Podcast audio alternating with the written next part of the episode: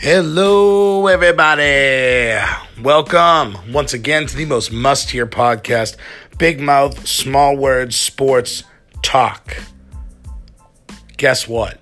We're not talking real talk.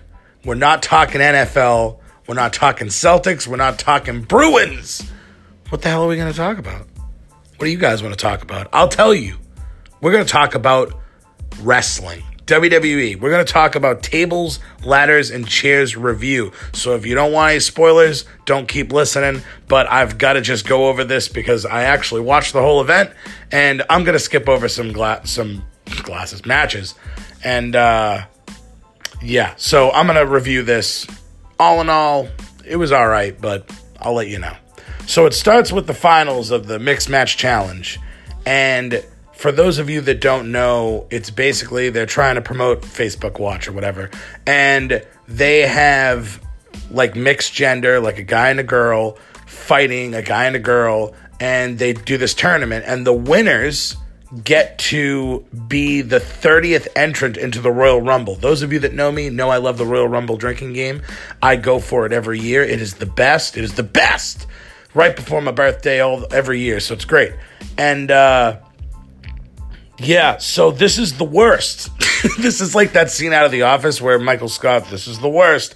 They make a big deal about it. Starts with a bunch of great, amazing superstars. Ends up with Carmella and R Truth versus Jinder Mahal and Alicia Fox. What in the actual fuck happened here?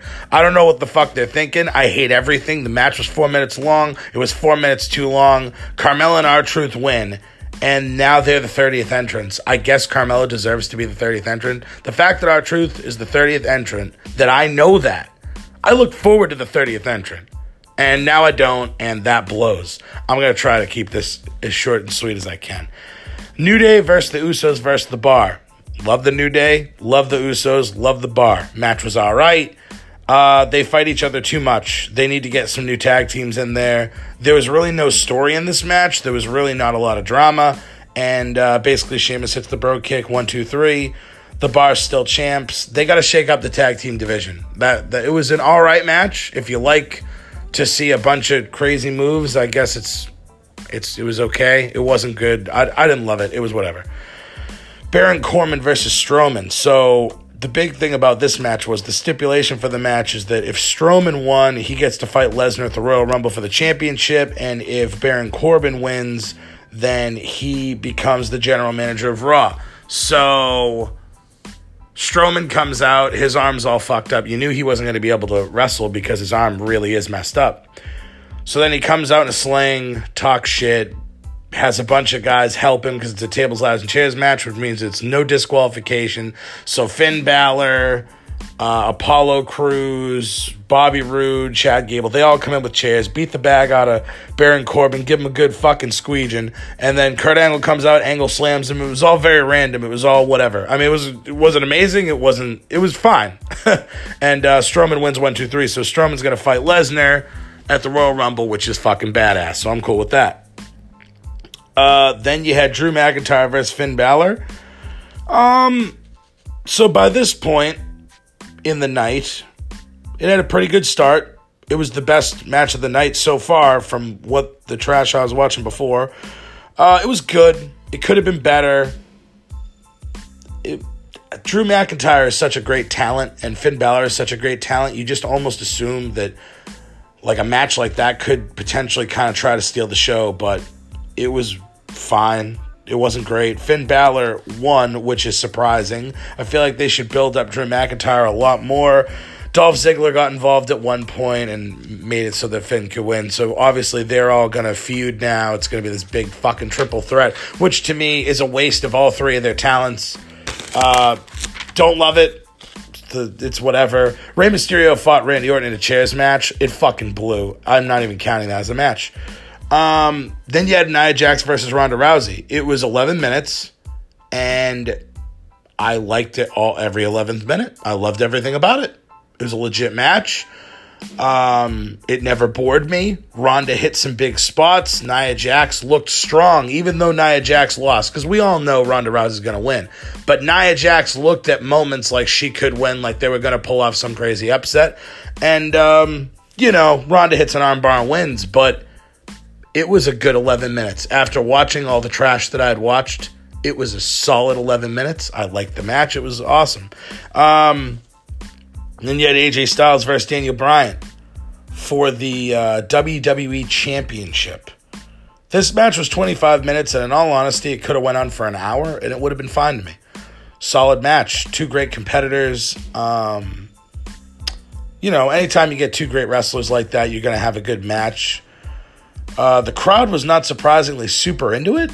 When I was watching it, I was kind of I was surprised about it because it was a solid match. I know they didn't do anything that's going to make your jaw drop, but I mean, I don't know. I thought it was fine. Lots of counters. I was surprised at the finish of the match. It was a little anticlimactic the way that they ended it, but I think they're leading up to probably something else. Um, they had teased a lot in the match that the ref was going to get hit with something or that something crazy was going to happen, but then it never actually did, which makes me feel like in the future that will happen. Um, so Daniel Bryan, basically the end of the match was AJ Styles rolls him up in a small package, and then uh, Daniel Bryan counters it one, two, three, pins him clean in the ring. A little anticlimactic, but whatever. The new Daniel Bryan wins. That's fine. I don't hate it. It's whatever. Do you want to know what I do hate though? Do you know what really grinds my gears? Seth Rollins versus Dean Ambrose. Seth Rollins has probably been one of the best wrestlers that I've watched in a long, long, long, long time. And he has been a great intercontinental champion, crushing it he regularly on Monday Night Raw is match of the night. And this should have been the match of the night. They make this massive feud where the Shield, Dean Ambrose, Seth Rollins, Roman Reigns, they're the Shield, and they, everybody loves the Shield, and it's a big deal. Dean Ambrose turns on Seth Rollins. But this is what kills me it's tables, ladders, and chairs. It's tables, fucking ladders, and chairs, which means that I'm used to The Rock versus Mankind beating the fuck out of each other, going nuts, getting it going. There are certain nights in the WWE where it can be a little more brutal, and this is when it had to happen. I mean, De- Dean Ambrose is literally turns his back on this guy, fucks him over, and then talks shit about Roman Reigns, who actually is in a struggle with leukemia. I mean, he brought that up, and that should have made this fight insane. I thought these guys were going to beat the fucking holy hell out of each other. And at one point in this match, the crowd chanted, like, this is boring. Are you fucking with me right now? Hit the friggin' shit out of each other with a chair. Beat the bag out of each other with some ladders. They're having a wrestling match. It's a feud match. This should have been brutal. This should, people should have been victimized in this match and you're doing fucking suplexes and God, it was the worst. It was the fucking worst. I can't believe Seth Rollins put on that match. It was so bad. Like you want to make if you're gonna, and then on top of it all, Dean Ambrose wins, which fine. You want to give Dean Ambrose the Intercontinental title? That's fine. Have him fucking earn it. Have it be match of the year. Like that, such a missed opportunity. Such a horrible awful match. God damn it. Like, fuck, fuck both of them. So that, that was the worst. That was pretty bad. Then you had Charlotte Flair versus Asuka versus Becky Lynch for the SmackDown Women's Championship. You knew it was going to be a solid match. You knew it was going to be good. I loved it. I thought it was the match of the night. It was pure action the whole time. Charlotte hitting the fuck out of people with kendo sticks. Asuka hitting the shit out of people with kendo sticks.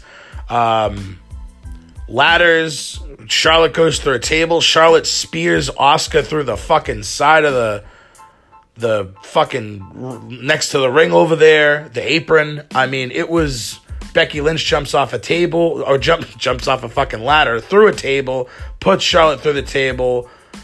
The whole match was pretty good. It was it was somehow more brutal than the Dean Ambrose versus Seth Rollins match, which is unbelievable. But uh, all in all, it was a great match. The only thing, you know, all right. So I'm just trying to gather my thoughts of of of this match because this was the best match on the card. And uh, at one point, everything's going on. They've got two ladders next to each other. You've got uh, Becky and Charlotte on one of the ladders. Asuka's on the ground. She's had the bag beat out of her.